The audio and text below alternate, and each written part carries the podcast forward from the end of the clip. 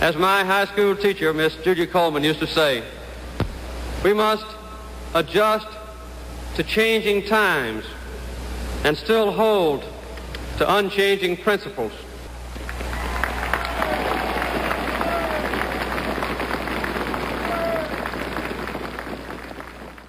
Hello and welcome to Unchanging Principles. I am your host, Josh Carter, and I'm President Carter's grandson. I was doing my final edits on this episode of the podcast, and we all got the sad news that Vice President Walter Mondale passed away. He was 93, and he was my grandfather's running mate and Vice President of the United States. My wife and I had the opportunity to meet with Vice President Mondale a, a couple of times, uh, most recently back in June of 2019, so not even two years ago. Uh, he was an excellent statesman. Uh, he was a wonderful vice president, and he defined the modern vice presidency. Yep, he was one of my grandfather's best friends. Uh, and at his core, he was a tireless civil rights champion from Minnesota. So, to me, it was just remarkable that 24 hours, less than 24 hours after Walter Mondale passed away, uh, a Minnesotan jury found Derek Chauvin guilty on all counts for murdering George Floyd. You know, George Floyd was murdered on camera, and we all watched it. But I had no idea which way this trial was going to go.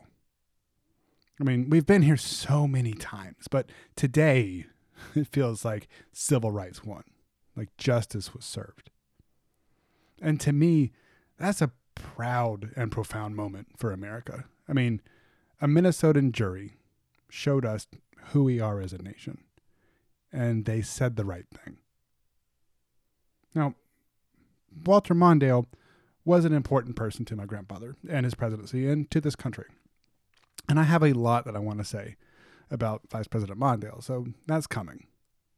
But for this episode, I want to talk about voting rights. Now, I know it may sound odd, but I have a very intimate relationship with voting rights. In my, in my family, we talk about voting rights all the time, and it's really not a stretch to say that the topic of voting rights has, defines a very large portion of my childhood. My grandparents started the Carter Center with three main founding principles, three pillars. And those three pillars are waging peace, fighting disease, and building hope. In the waging peace pillar, the overarching goal, the reason it exists, is to alleviate suffering caused by political actions in the world. That's the goal. Now, the Waging Peace arm has many projects, but the very first election project that my grandfather tried to do was monitor the politically turbulent election in Panama in 1989. Now, my grandfather worked very hard in his presidency to improve the relationships between America and our Central and South American neighbors, right? The Panama Canal Treaty was one of his most proud accomplishments, and because of it, he had a really good relationship with Panama. So he wanted to help monitor that election, and he worked with, uh, again, Gerald Ford. Um, he also worked with the Prime Minister of Belize. His name is George Price, and the Shadow Foreign Minister from Australia. His name is John Spender. Uh, to monitor the election in Panama and make sure that it was a free and fair election. And it was not. The election was deeply flawed, and it was extremely corrupt. So that drove my grandfather to try harder in Central and South America and he started developing relationships with other leaders in Central and South America. And he would talk to them about democracy and peace, and he would offer to help ensure free and fair elections in those countries. And for the next 10 years, so from 89 to 99, 14 of the 22 elections that the Carter Center monitored were in Central and South America. And he took us to these places. I mean, my grandparents took us to Belize and Panama and Mexico and Dominican Republic and places like that.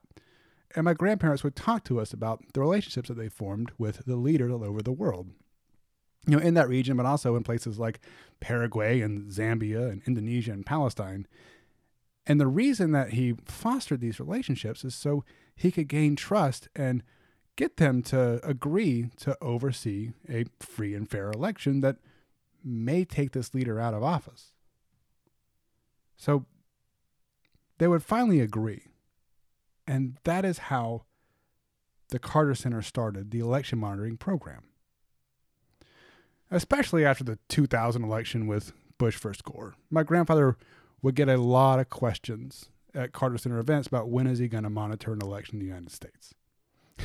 My grandfather would laugh and say that he would never monitor an election in the United States because the United States does not meet the election standards that Carter Center requires to go and monitor an election.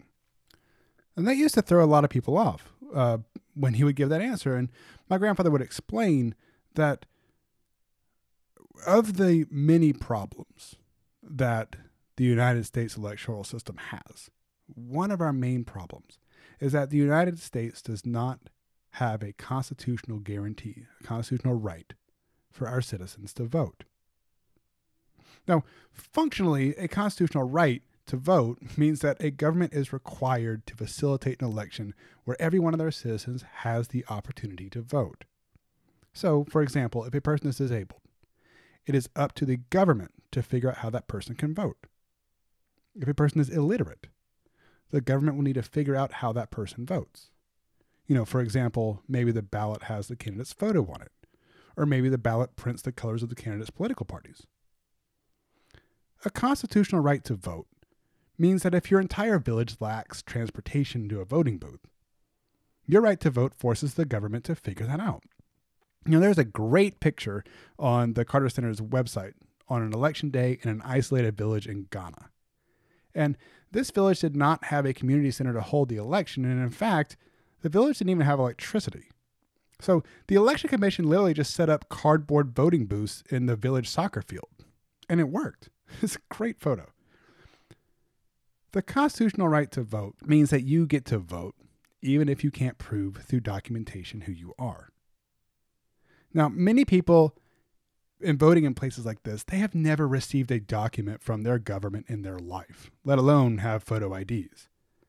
But the election board can handle it. So, as an example, when my wife went to Sudan to monitor the South Sudanese independence referendum, the election worked like this. A registrar would show up to a village with their voter registration ledger, this giant book, and each page of the ledger was serialized, and there's two equal forms with matching serial numbers in this book. So you walk up to the registrar, and the registrar takes down your information on both sides of the paper, and then they rip off your copy and laminate it and hand it to you. And that is your voter registration card. It's a serialized ledger.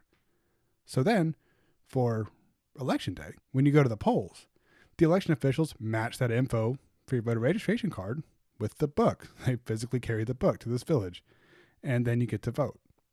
And then after you cast your ballot, you stick your thumb in a, a cup of ink. So even if somebody manages to register twice, nobody can vote twice. And I have seen so many pictures of people voting for the first time in their lives with a very proud purple stained thumbs up. And these stories that I've heard in my whole life prove that there are simple solutions to universal suffrage. We just don't have that here. We, the United States, does not have a constitutional right to vote. And because of this, politicians are allowed to play with the rules, and they do. And here they always have. Now, before I jump into our history, Georgia is again making headlines for its new voter suppression bill. And I really wanted to wait to record this episode until after Georgia voted on Senate Bill 202. And as you know, it passed the Senate with 24 Republican votes and zero Democratic votes. And on March 8th, our Republican governor, Brian Kemp, signed it into law. The reaction was swift. I mean, Joe Biden called it called the bill the new Jim Crow of the 21st century, but companies like Coca-Cola said the bill was unacceptable and a step backwards. And Delta Airlines said it was wrong and based on a lie, since of course there was no voter fraud found in the 2020 election. And uh, just a couple days ago, Will Smith stopped shooting his movie here because of this law. Now, this has forced Brian Kemp and a lot of the Republican senators that voted for this for this law to get on TV and defend it. And a lot of Republican lawmakers that I've seen have argued that everybody needs to read the bill for themselves. So I read it. It was 98 pages long. Section 1 of the bill gives the bill its name. It's called the Election Integrity Act of 2021. Section 2 of this bill is the reason that the Georgia Assembly thought that this bill is a good idea. And they actually list 17 reasons, and they're all numbered in there. And the first point that they raise is that many electors were concerned about allegations of rampant voter suppression, and many electors con- concerned about allegations of rampant voter fraud. Namely, of course, the former President of the United States, Donald Trump. Now, there is no mention that there was no voter fraud found in the 2020 election, and that there was no evidence of a problem to fix here. And there is no mention that the Republican Secretary of State, Brad Raffensperger, under great political pressure to do the opposite, forcefully, publicly, and repeatedly defended the integrity of the 2020 election. Their last point there is that they want Georgia's election system to be, quote, easy to vote and hard to cheat. I mean, fair enough, but they didn't mention that nobody was caught cheating. So the next 50 sections after that make changes to the law. This is the meat of the bill. Section 3 of the bill reads like this Chapter 2 of Title 21 of the Official Code of Georgia Annotated, relating to elections and primaries generally, is amended by revising paragraph 35 of Code Section 21 2 2 relating to the definitions as follows 35. Superintendent means and then the law goes to add a fifth definition of superintendent. And the part they added says this In the case of the site election board exercising its powers under subsection F of Code Section 21 2 33.1, the individual appointed by the state election board to exercise the power of the election superintendent. Now, this is one of the hottest topics in politics today, but this stuff reads so dry that it's impossible to figure out what it does by looking at the section. I mean, you don't get any information about what a superintendent is, what they do, why it's structured like that to begin with, and why they're changing it. So, what Section 3 does is it allows the state election board the power to appoint a single individual to act with the authority of the entire state election board. That's it. That's all it says the state election board can appoint a superintendent.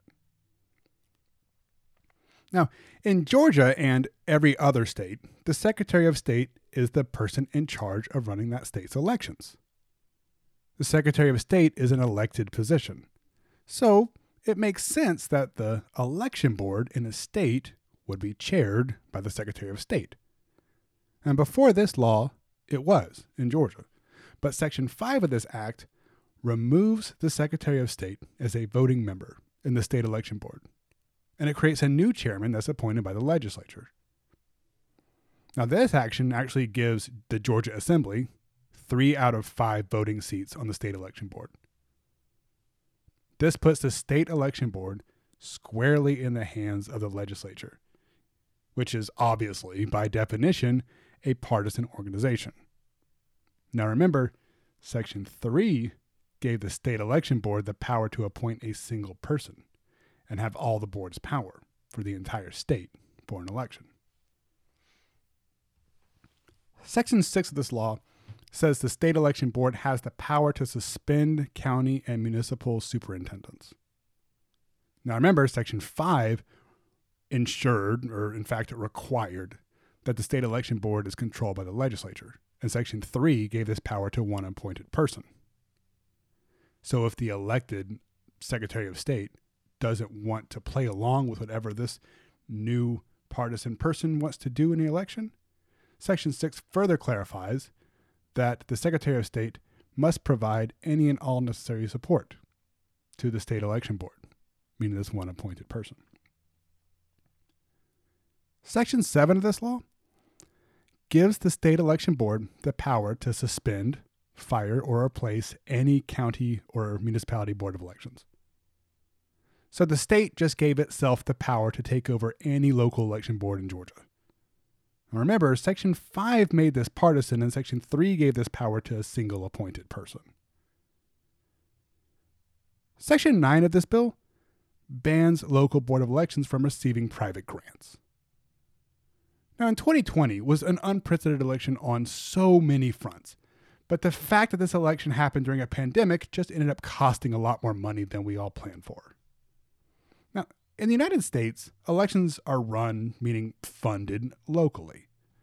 Local municipalities, local counties. So in 2020, we obviously needed a large influx of absentee ballots. We needed new machinery to count those ballots. We needed new training on these machines. We had increased postal costs. We had secure storage spaces we needed to buy.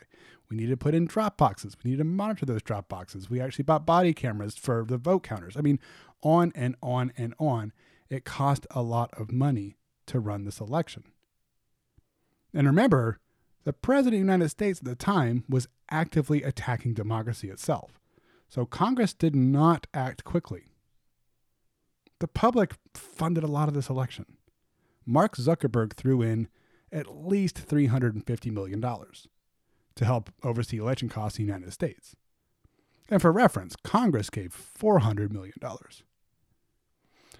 The organization that dispersed that money, one of the main ones was called the Center for Tech and Civic Life. And they gave 2,500 grants to counties and cities and municipalities all across America to help fund the normal operation of this election. They gave Georgia more than 40 grants to fund the 2020 election. And these funds were not for any particular candidate, and they were not for any particular party. This is just the money to run the election, to print and count ballots, to make sure our election is safe and secure. Well, Georgia just made that funding the funding that we needed to make the 2020 election possible illegal. And then, for good measure, Georgia extended the funding ban to Board of Registrars. Section 12 of this law allows Georgia senators and representatives to ask the board to remove election officials. Member sections 5 and 3 made this board one partisan person. Section 23 requires ballots be printed on security paper. And it forces the cost of that paper onto the counties. It doesn't add any extra funding for security paper. Now, I live in DeKalb County, and uh, that's where I live and I vote. And demand was so high for absentee ballots in 2020 that they actually ran out of internal ballot envelopes. So the way it works is I fill out my ballot at home and I put that ballot into a white envelope that just says official Georgia ballot on that. And then I take that ballot and I put it inside my outer envelope. Now, the outer envelope has my name, my voter registration information, has the serial number of the ballot that they sent out, and they match that to the ballot that they sent me. And that's where my voter registration information is verified. Then they open up that outer envelope, and I've got my inner envelope that has my secret ballot. That's how my vote stays secret in Georgia. Well, DeKalb County ran out of inner envelopes. So they just gave me a sleeve, piece of paper folded in half that said official ballot of Georgia. Okay, fine. It worked. It was fine. But the fact is, if DeKalb County can run out of inner envelopes, certainly with an unprecedented demand for um, absentee ballots again, they would run out of security paper. So this law, this part of this law, creates a bottleneck if we ever have another emergency that requires a, a new massive influx of absentee ballots. If this law was part of the 2020 election cycle, that would have greatly limited mail in voting in Georgia, especially in extremely populous counties like DeKalb and Fulton. Speaking of mail in voting, Section 25 reforms all of it. So, for the first time ever, if I want to vote by mail, I have to enter my driver's license number instead of having the county match my other voter registration information, like my return envelope barcode and my signature. Now, this is infuriating. Mail in ballots now have voter ID requirements in Georgia. Now, voter ID is one of those things that just sounds innocuous and maybe even sounds like a lot of common sense if, for people that never think twice about their own ID. But it's a tool specifically used to limit black voters back in 2002, almost 20 years ago now, my grandfather and Gerald Ford tried to overhaul elections in the United States, or at least give information on how to do that. And that commission was called the Carter Ford Commission. And they, a Democrat and Republican president, found that as many as 19 million potential voters nationwide did not possess either a driver's license or a state issued photo ID. And those were, um, quote, most likely to be adversely affected were disproportionately young, elderly, poor, and African American. Now, in fact, uh, Atlanta's mayor, Shirley Franklin's mother, could not vote for her because of Georgia's voter ID laws. Shirley Franklin's mother, she moved from Philly to Atlanta when she was 84, and the state of Georgia did not accept Pennsylvania's driver's license as proof of her identity. They required her to produce her birth certificate. Well, Shirley Franklin's mother was born at home in North Carolina in the Jim Crow South. And like a lot of elderly black people, she just did not have a birth certificate. Now, Mayor Shirley Franklin's mother has been voting for 40 years up to this point, and then when she moved to Georgia, she lost her right to vote. She was not alone. When the United States Justice Department looked at Georgia's original voter ID law that denied Shirley Franklin's mother the ballot, they found that 30% of Georgia's population was black, but black people made up 40% of the voters who lacked that form of voter ID. Anyway, back to Section 25.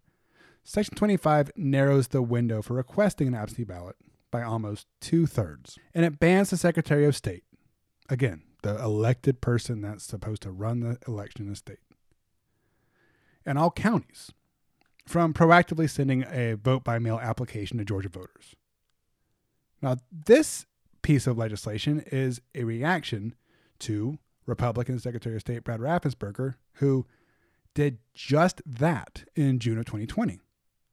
And that's because Secretary of State Raffensperger wanted people to vote safely in a pandemic. Well, that action that he took is now illegal. Section 25 further says that the state election board can fine people who have duplicate application requests. Well, I had to request my ballot multiple times. I only received one ballot, but for the primary and the general, I actually had to ask two or three times for the uh, absentee ballot in my in my county. Now, is that illegal?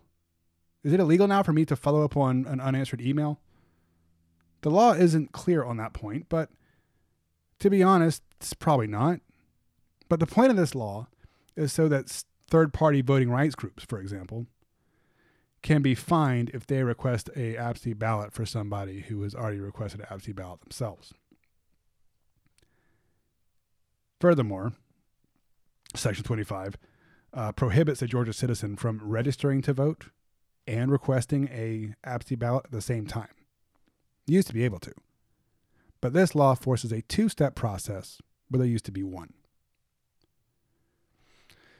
All right, moving on from Section 25 to Section 26. Section 26 bans mobile voting buses. Now, this is very specific to Fulton County, which has more than a million people and is most of Atlanta is in Fulton County. They had two mobile voting buses, and they spent three quarters of a million dollars outfitting. Each bus was staffed with election officials and observers, and then the bus schedule, you know, where it's going to be, uh, was posted and did not change uh, before early voting started. And they drove to places in Fulton County like churches and rec centers and government buildings and parks and, and places like the Atlanta History Center to help with overflow for early voting demand. The buses were secure, they were successful, they were popular. There were no issues or even allegations of voter fraud. It just made it easy for Georgia's most populous county to vote. Fulton County also has half a million black residents, and it's John Lewis's home county. It's reliably Democratic. So the Republicans who wrote this bill made those buses illegal. Section 26 also limits drop boxes to one per 100,000 voters. And it puts that box inside locked government buildings. It's only open during office hours. Now that amounts to 10 drop boxes in all of Atlanta and it makes them useless for returning your ballot on your drive home from work or after you put the kids to bed if you've sat down with your spouse and discussed the candidates and filled out their ballot like I did. Now, for reference, I counted 37 drop boxes in Fulton County in 2020. And they were as accessible as a mailbox because that was the point. The system worked. Now, Kemp is correct when he argues that drop box did not exist before the pandemic and of course that subsequent strain on the post office. But the fact is, the drop boxes were popular, they were convenient, they were very well utilized, they were secure because they were monitored. and this law ensures that all future drop boxes are essentially useless. Section 33 is the one that generated the most headlines because it bans food or drink from being handed out to anybody voting in line. Now, Kemp says that you can still hand out water to anybody who's further than 150 feet from the door, but that's not true. The law actually creates an additional 25 foot barrier about anybody that's standing in line, no matter how long the line is. According to Pew Research, white people in Georgia, on average, spend nine minutes in line voting in the 2020 election, and black people spent 51 minutes in line. Now, Brian Kemp admitted on CNBC that some precincts in Fulton County had three or four or five or six hour lines. That's what the buses were for.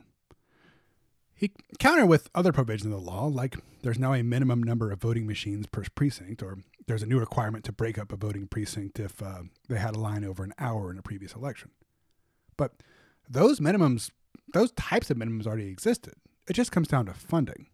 Because if you break up a precinct, you got to create two precincts now, and you've got to have voting machines in those precincts, and you've got to staff them. If you don't have the resources, if the county does not have the money, this law does not add any money. It just adds an expensive requirement. I mean, in case there's any question who the Republicans are targeting with this law, just look at Section 33 for your answer. You know, Joe Biden said, This is what a 21st century Jim Crow looks like, or Stacey Abrams said, This is Jim Crow in a suit and tie. This law does not say it's illegal to vote if you're black, and it does not say it's illegal to vote if you're poor. This law instead just makes it harder to cast your ballot, and it specifically attacks the improvements that majority black districts in Georgia used to make this election in 2020 more accessible to Georgia voters. What's the difference in denying a person the right to vote explicitly because of the color of their skin, or denying that same person the right to vote by making them stand in line for six hours without food or water? So, if that's too much, just look at it like this Which way does the law move the needle? If it's now a criminal offense to hand somebody a bottle of water in line,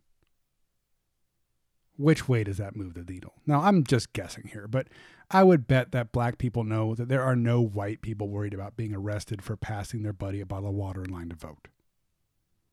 But white people have been intimidating black people at the polls since Reconstruction. And now here's just one more weapon, one more reason for black people not to show up at the polls. And removing mobile voting booths in Atlanta, I mean, which way does that move the needle? And then making absentee ballots harder to request, harder to process, harder to return, and harder to count. What's the likely outcome of that? I mean, in 2021, the goal of Jim Crow 2.0 is not to strip all black people from the ballot. It's to strip enough.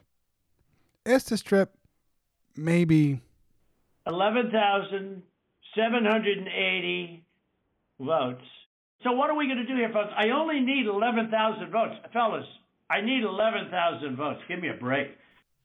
Now, a lot of the voting rights discussions that I've heard, you know, recently, especially in light of this law coming into into being, uh, the discussions start in 1965 with the Voting Rights Act.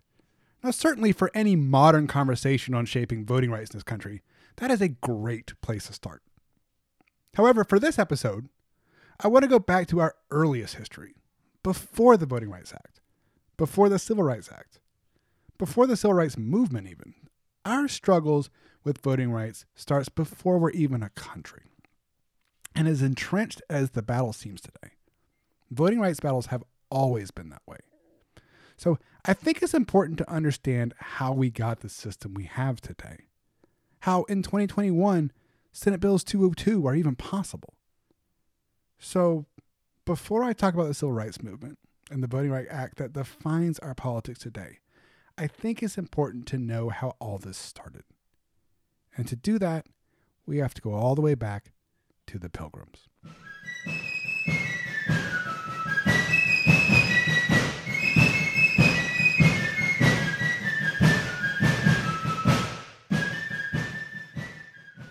In 1536, John Calvin wrote down his ideas of Christianity in a book called The Institutes of Christian Religion. And one of the main ideas of institutes was that God was sovereign in the Christian church, and not the Pope and not the king. And the book defined the Protestant Reformation, which was started by Martin Luther just 21 years before that. So we're talking some pretty ancient history. But the ideas that Calvin wrote in Institutes gained a massive following. And Calvinism quickly became a threat to the Catholic Church and to the European governments that were built off of religious governance. And two years before Calvin wrote Institutes, King Henry VIII broke England away from the Catholic Church and created a new Church of England with himself at the top, of course, with the power to run England as ordained by God, says, of course, King Henry. Calvin and his followers believed that only God had absolute power in the church, absolute sovereignty. Not the Pope, and certainly not the government with King Henry's brand new church. And the followers of Calvin believed in a more pure version of the Bible, which is why we call them Puritans. And the Puritans reject the king's self proclaimed newfound power as Christianity's gatekeeper and the Puritans form their own separate church, the Separatists, and they worship God directly instead of through the king. Now, this was a big threat to the crown, so by the time the 1600s rolled around, it was illegal for an Englishman to be part of a church that was not the Church of England. And the separatists were attacked by the crown at nearly every opportunity. And one particular congregation, our ancestors, decided to then move to the New World, and they rented a ship called the Speedwell. Unfortunately, the Speedwell was a crappy ship and it never made it out of Europe. And the Speedwell bankrupted the Pilgrims. So for their next ship, they had to go into business. And a pilgrim named John Carver formed an investment company, and he promised to have a return on the investments to fund a voyage to the New World on a ship called the Mayflower. And on September 6th, 1620, the Mayflower left Plymouth, England, to set sail to New England to start Plymouth Colony on December 16th, 1620. The pilgrims that set foot on Plymouth Rock, they were not the first settlers in the New World, but they were the first settlement from England that did not have a charter or a land patent from the crown. The pilgrims in Plymouth were the first colonists that had to form their own proto government. And the Calvinists did not believe in political power coming from God. So they didn't have to follow any of the crown or the religious hierarchy in selecting their leaders. So after John Carver, the man who chartered the Mayflower, after he died, the shareholders decided to vote on who they would elect as their next leader. And William Bradford became the first elected governor of Plymouth Colony, the first elected person in the New World in 1621. Now, this sounds grand, but at the time, governor of Plymouth Colony was really just an informal leader of a group of miserable people that were trying to repay their debt for chartering the Mayflower. I mean, more than half of the original passengers on the Mayflower died in the very first winter in Plymouth Colony. But even so, the colony was becoming successful, and the investors were starting to get return on their investments, and other investors just sent more settlers and supplies to the new colony to grow the investment, to grow Plymouth Colony. Well, the shareholders that owned part of this company, they called themselves freemen. And then they started assigning rights and duties to the freemen to run the colony. All freemen were required to to attend what they called the General Court. And the General Court was effectively a mix of a town hall meeting plus their legislature plus their judicial system all kind of at the same time in the same place. And as uh, new settlers would come into the colony, freemen would appoint other new men to join them in running the colony. So by the time 1636 rolls around, so that's 16 years after the first pilgrims set foot on Plymouth Rock, the Freemen created the first representative government in the New World with a declaration, and they wrote this. They said, We, the associates of New Plymouth, coming hither as freeborn subjects of the state of England, endowed with all and singular, the privileges belonging to such being assembled do enact, ordain, and constitute, that no act, imposition, law, or ordinance be made or imposed on us at present or to come, but such shall be made or imposed by consent of the body of freemen, or their associates, or their representatives, legally assembled, which is according to the free liberties of the state of England. Uh, this was the first time that any government or proto government had called out representatives.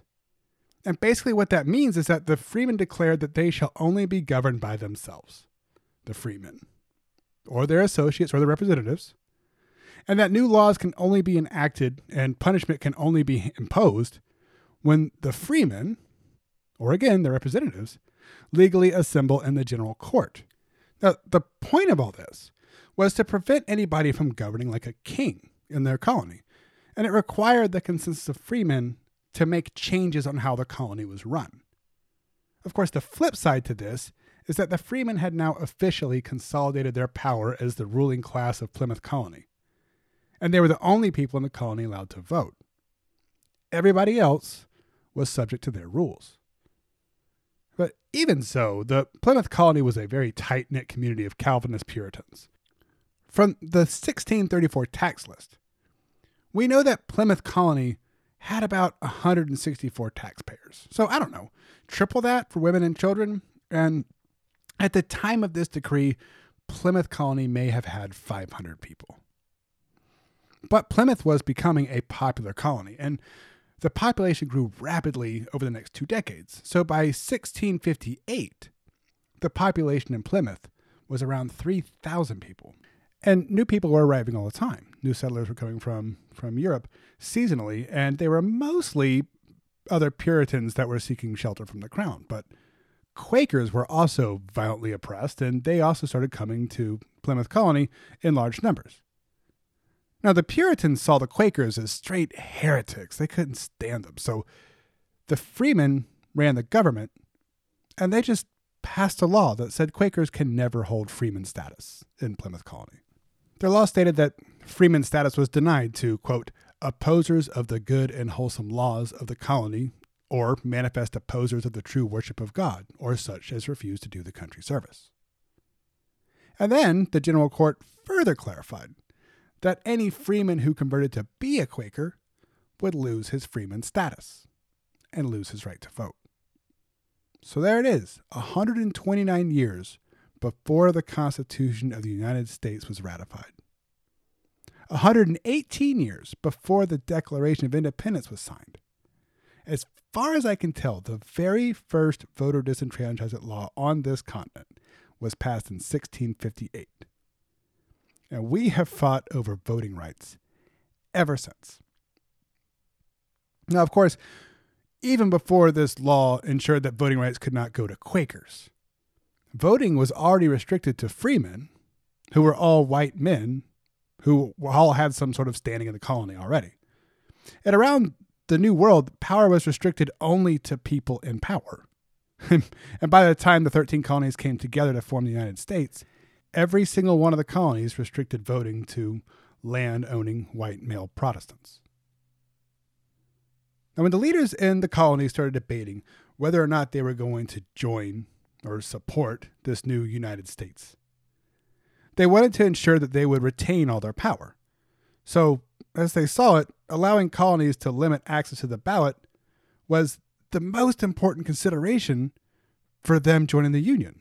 You know, as they saw it, the representatives in the United States needed to choose their voters in order to maintain power in the new United States.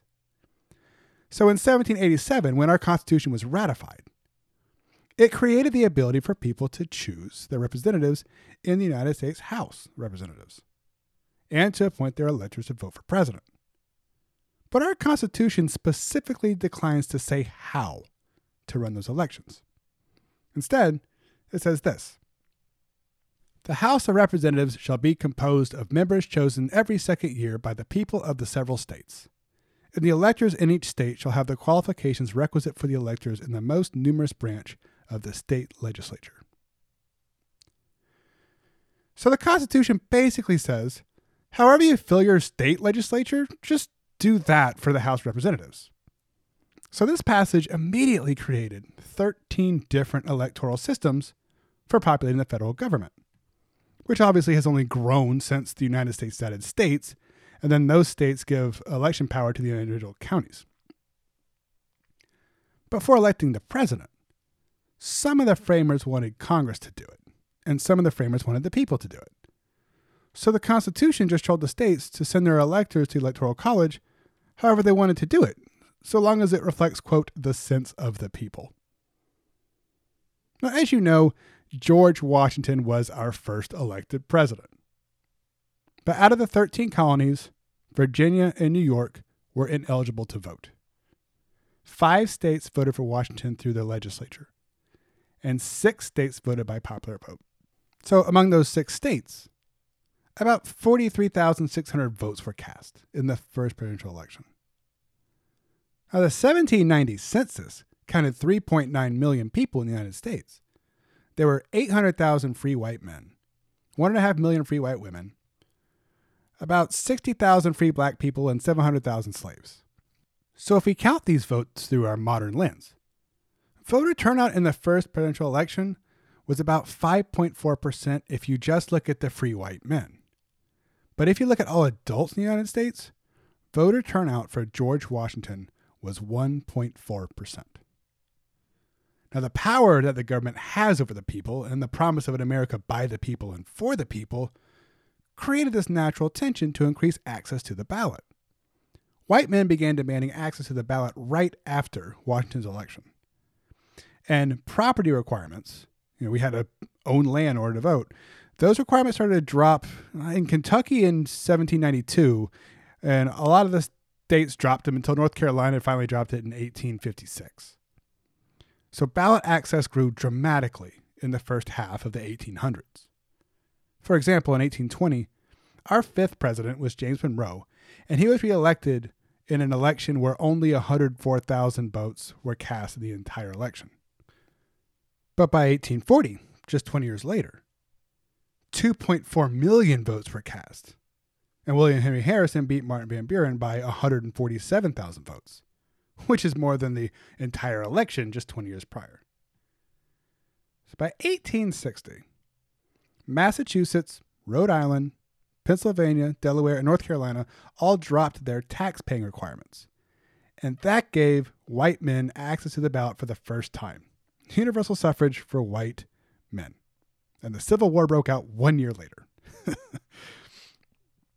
right, so in 1864, right in the middle of the Civil War, Abraham Lincoln beat George McClellan through our nation's very first mail in ballot election. And then when the South was defeated and the slaves were free, the government of the United States launched an earnest campaign to bring equality to the newly freed black citizens. I mean, they did. The federal forces occupied the South after the Civil War to oversee their freedom. The 13th Amendment of our Constitution abolishes slavery in the United States. The 14th Amendment reversed the Dred Scott decision allowing black people to become citizens of the United States, and it gave that equal protection under the law.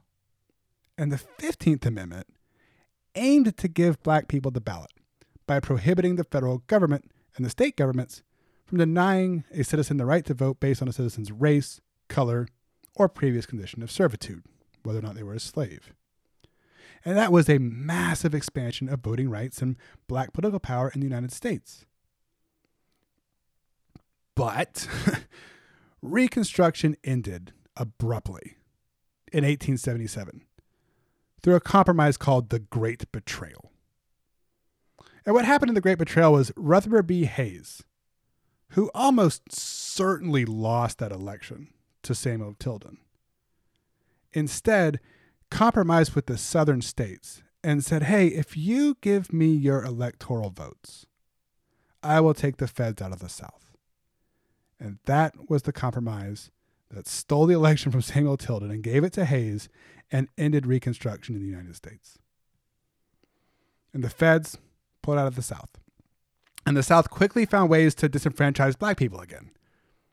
Segregationists called themselves redeemers.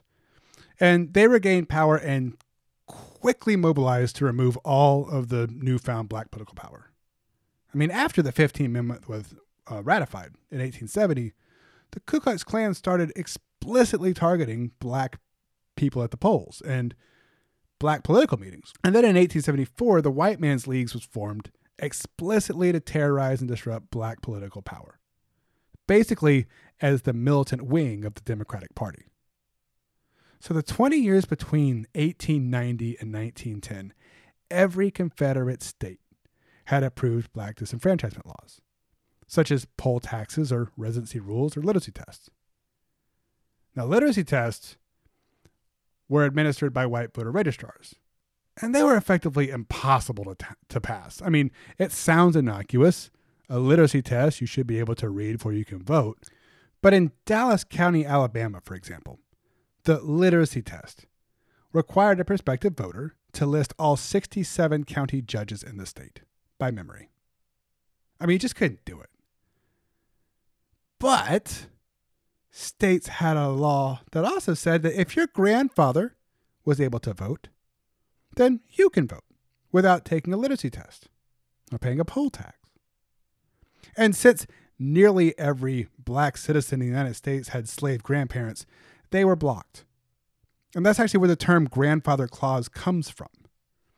In many states, such as Alabama and Mississippi, they just adopted a clause that allowed voter registrars to register anybody that was, quote, of good moral character, effectively allowing registrars to legally register anybody they wanted to, white people, and apply voting restrictions to anybody they wanted to keep out, black people. And black voting power was essentially eliminated overnight. And it was explicit. For example, in 1901, so we're after the Civil War, we're after Reconstruction, we're after Reconstruction was stopped by Hayes. Alabama adopted a new state constitution. And the man that presided over the proceedings was a man named the Honorable John B. Knox.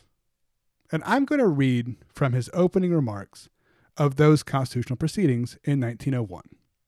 He said this quote, In my judgment, the people of Alabama have been called upon to face no more important situation than confronts us, unless it be when they, in 1861, stirred the momentous issue of impending conflict between the North and South, were forced to decide whether they would remain in or withdraw from the Union.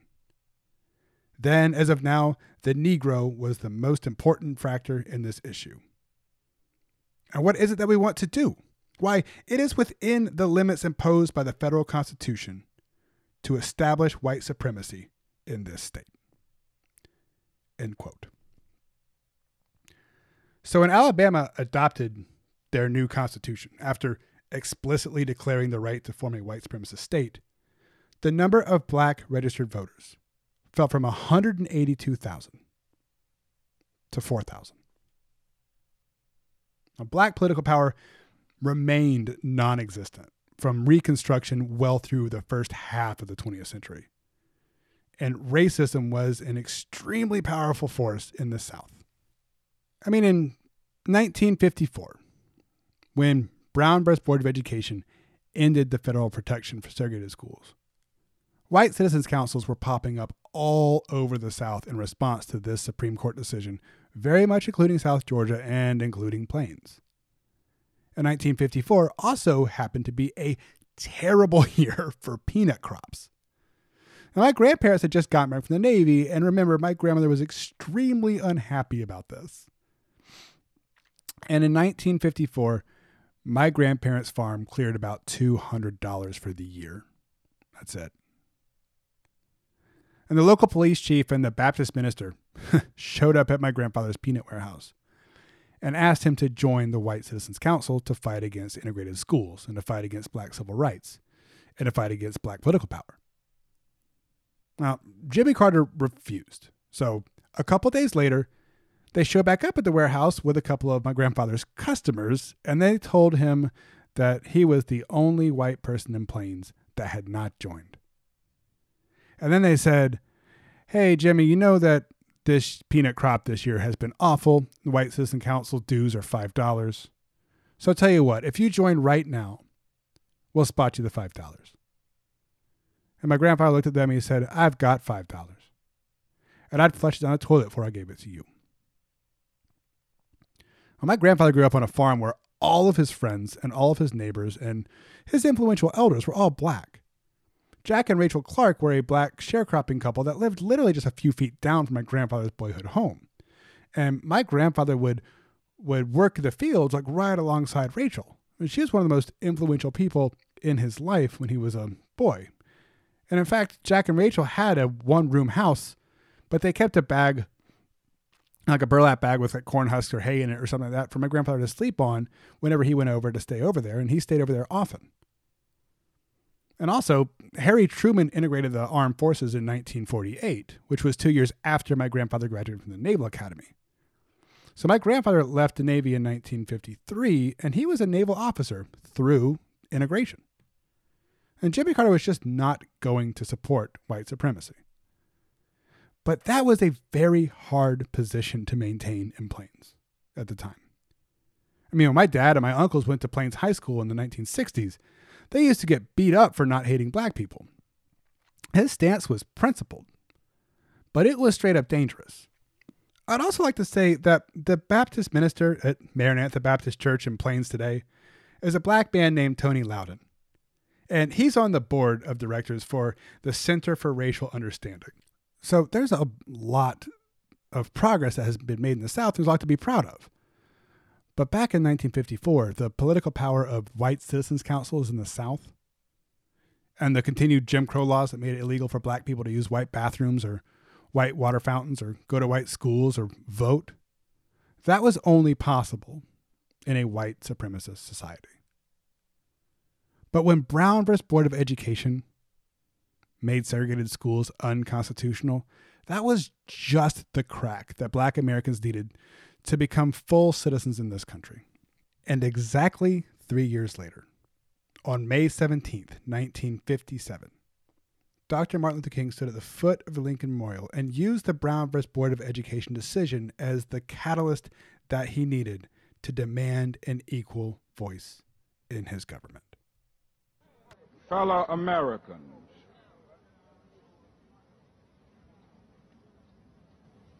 Three years ago, the Supreme Court of this nation rendered in simple, eloquent, and unequivocal language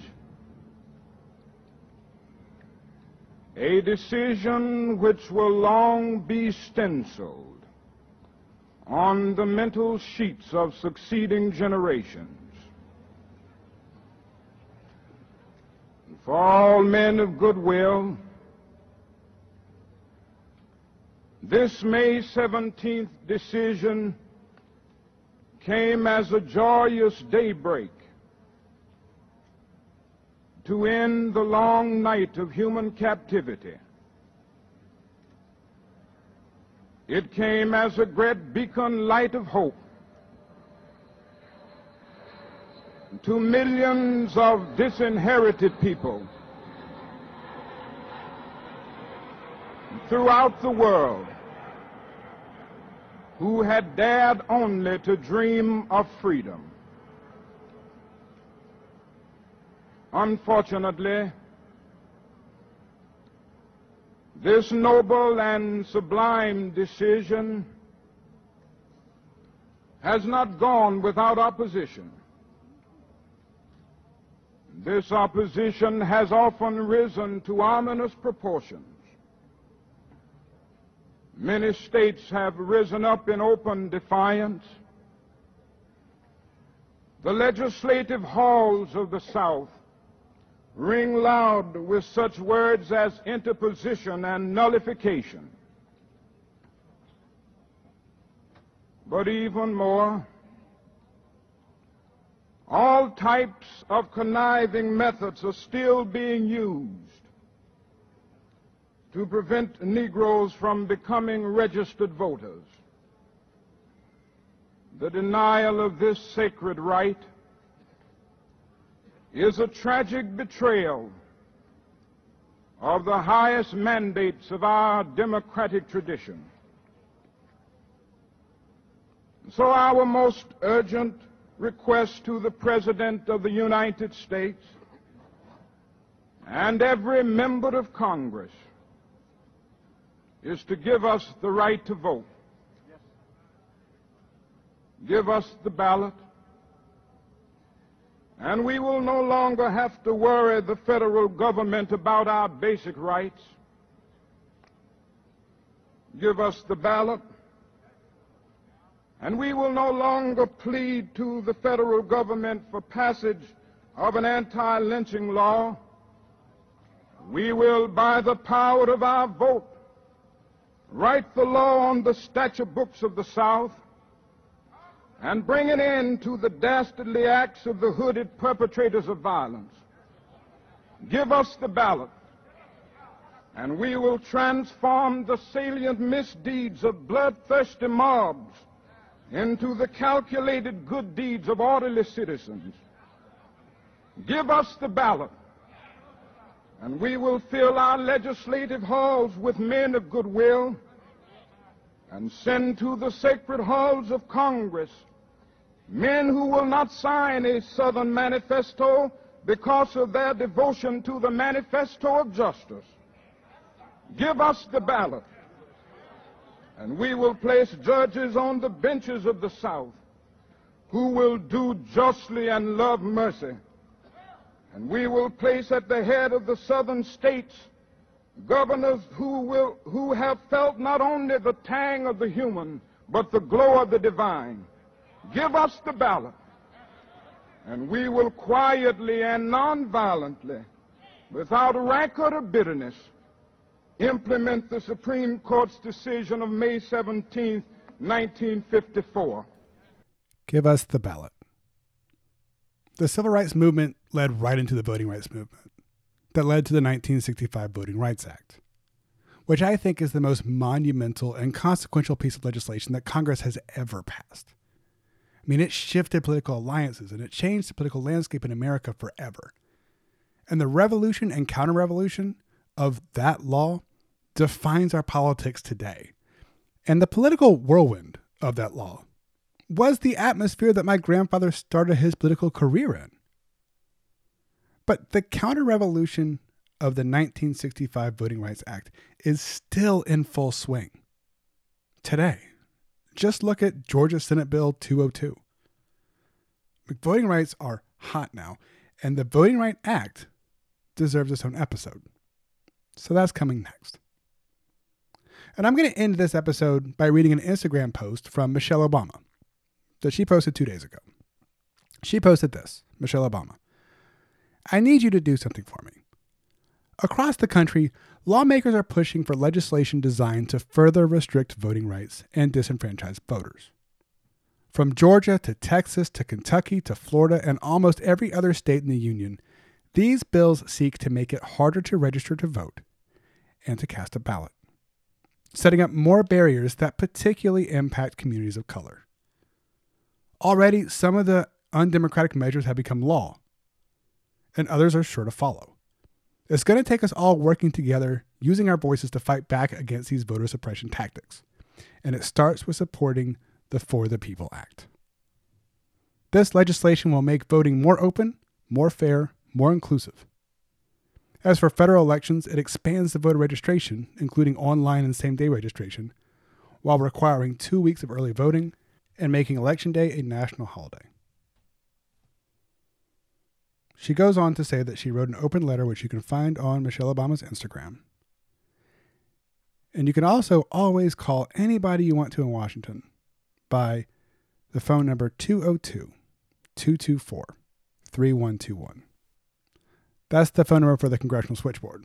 And um, I use it a lot. Um, you can call them and you tell them uh, who you want to talk to, and they connect you right to their office. It's super easy. Well, thank you for listening to Unchanging Principles thank you so much for for listening and for reaching out to me and emailing me and finding me on Instagram. You've all been so loving and supportive. It's it's fantastic. It means a lot to me. And thank you all for reaching out to me about my son. He's actually doing really well now. He's always a high wire act, but we're hanging in there. I also got my second COVID shot, and my grandparents have theirs, and my parents have theirs. So I cannot wait to to be with them again. I encourage everybody to go and get their vaccines so we can get back to normal and meet each other in person again. You can always email me at josh at unchangingprinciples.com. Please find me on Instagram at unchangingprinciples. Go visit my website at unchangingprinciples.com. And you can also call your senator, who represents you and works for you, and tell them to support the For the People Act. Let's give all Americans the ballot. There is a peaceful solution called peace revolution. Now let's take back America. There's a war and we're in it. I know we can win it, so let's take back America. There was a dream, so believe it and get ready to receive it. Now let's take